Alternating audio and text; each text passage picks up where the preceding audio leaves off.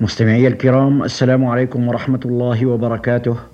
وبعد بلغت إحدى القوافل القادمة من اليمن مشارف مكة فلما أطل ياسر بن عامر الكناني على الكعبة المعظمة بهره سناها وصفق قلبه فرحا برؤياها إذ لم تكن عيناه قد سعدتا بمشاهدتها من قبل. لم يكن قدوم ياسر إلى مكة للتجارة كما كان شأن رجال القافلة وإنما قدم إليها هو وأخواه الحارث ومالك ليبحثا عن أخ لهم فقدوه منذ سنوات ولم يقفوا له على أثر. انطلق الفتية الثلاثة يبحثون عن أخيهم في كل مكان ويسألون عنه كل جماعة حتى إذا يئسوا من لقائه. اختلفت وجهاتهم. أما الحارث ومالك فعادا إلى مراتع الطفولة ومرابع الصبا في اليمن السعيد وأما ياسر فجذبته مكة إليها وأغرته بأن يتخذ لنفسه منها مقاما وبطنا. غير أن ياسرا لم تكن له في مكة عصبية تحميه ولا أسرة تمنعه فكان لابد لغريب مثله من أن يحالف سيدا من سادات القوم ليتمكن من الحياة آمنا مطمئنا في ذلك المجتمع الذي لا مكان فيه للضعفاء. فما كان منه إلا أن حالف أبا حذيفة بن المغيرة المخزومي. رأى أبو حذيفة في ياسر من كريم الشمائل ونبيل الخصائل ما حببه إليه فزوجه من أمة له تدعى سمية فكان أولى ثمرات هذا الزواج غلام فرح به الأبوان أعظم الفرح ودعواه عمارا.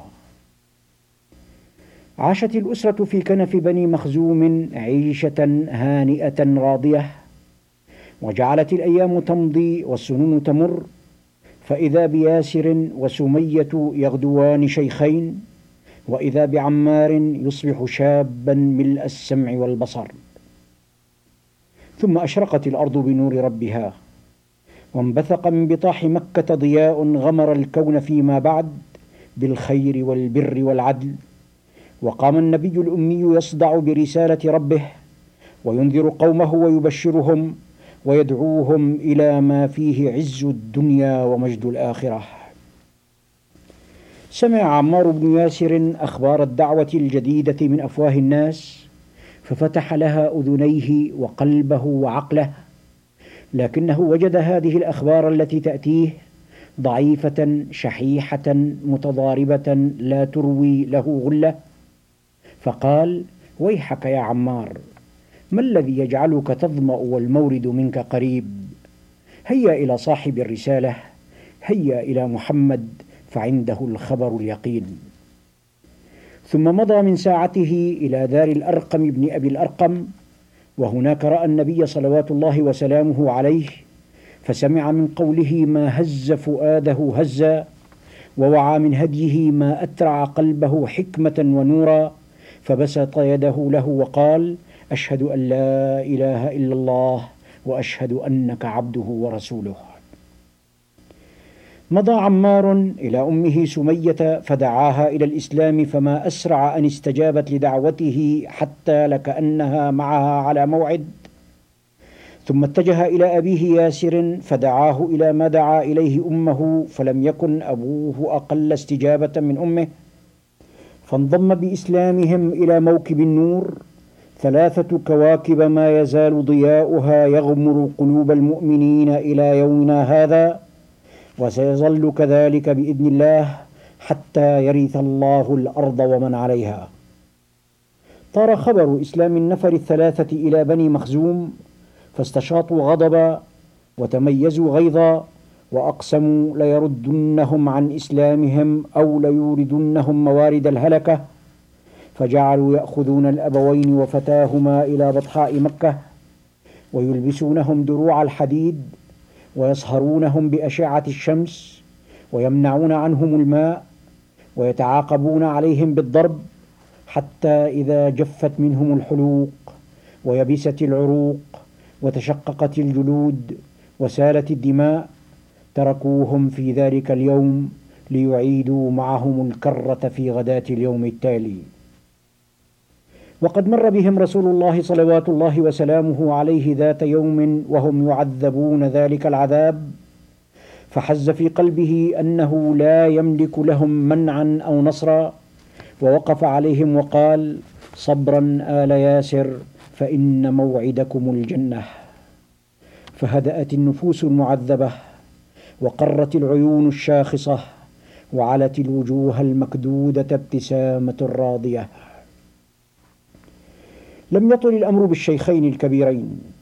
أما سمية فمر بها أبو جهل وهي تعذب فسبها وأسمعها قوارص الكلام فلم تأبه له فجرد رمحه وطعنها به في أسفل بطنها فخرجت حربة الرمح من ظهرها فكانت أول من استشهد في الإسلام وحسبها بذلك رفعة وفخرا.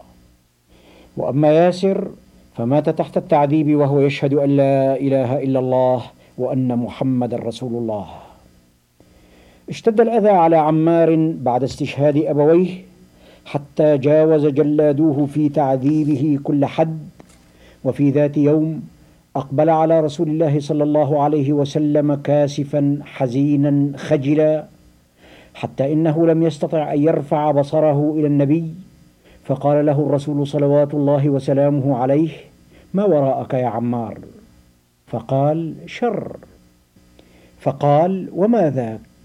فقال عذبت أمس حتى نالني من الجهد والضر ما لو نزل بجبل لصدعه ثم إنهم لم يكتفوا بحر الهواجر فأحرقوا جسدي بالنار وما زالوا بي حتى نلت منك وذكرت آلهتهم بخير.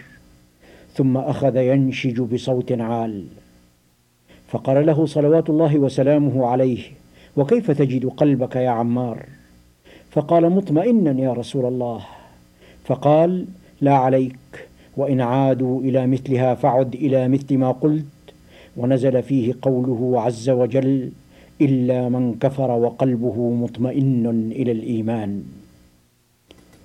ولما أذن الرسول صلوات الله وسلامه عليه لأصحابه بالهجرة إلى المدينة كان عمار بن ياسر في طليعة من هاجر إليها فرارا بدينه فما إن بلغ قباء حيث ينزل المهاجرون حتى دعاهم إلى بناء مسجد يقيمون فيه الصلاة فكان مسجده أول مسجد أقيم في الإسلام.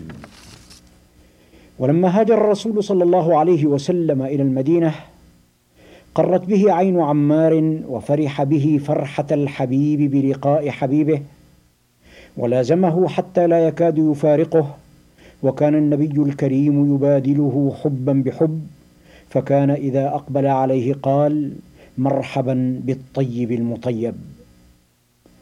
وفي يوم بدر قاتل عمار تحت راية الرسول صلوات الله وسلامه عليه قتال الشجعان وكان المسلم الوحيد الذي خاض هذه المعركة وأبواه مؤمنان.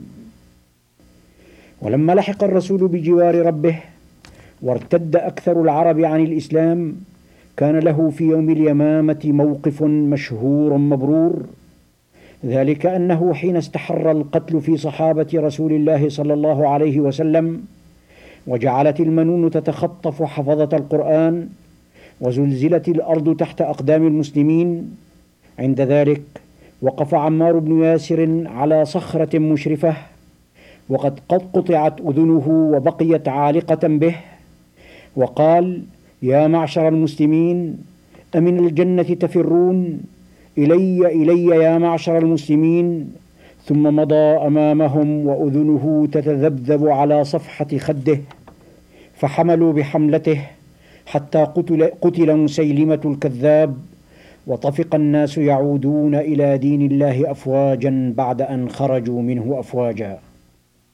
ولما آلت الخلافة إلى الفاروق ولاه الكوفة وجعل معه عبد الله بن مسعود وكتب إلى أهلها يقول أما بعد فإني قد بعثت إليكم عمارا أميرا وعبد الله بن مسعود معلما ووزيرا وهما من نجباء أصحاب نبيكم محمد صلى الله عليه وسلم فاسمعوا لهما واقتدوا بهما. ثم إن عمر بدا له فعزله عن الإمارة فلما لقيه قال له أساءك العزل يا عمار؟ فقال والله لقد ساءتني الإمارة أكثر مما ساءني العزل. رضي الله عن عمار بن ياسر فقد ملئ إيمانا من قمة رأسه إلى أخمص قدميه ورضي الله عن آل بيته فقد كان بيته بيت إيمان. والسلام عليكم ورحمة الله وبركاته. صور من حياة الصحابة.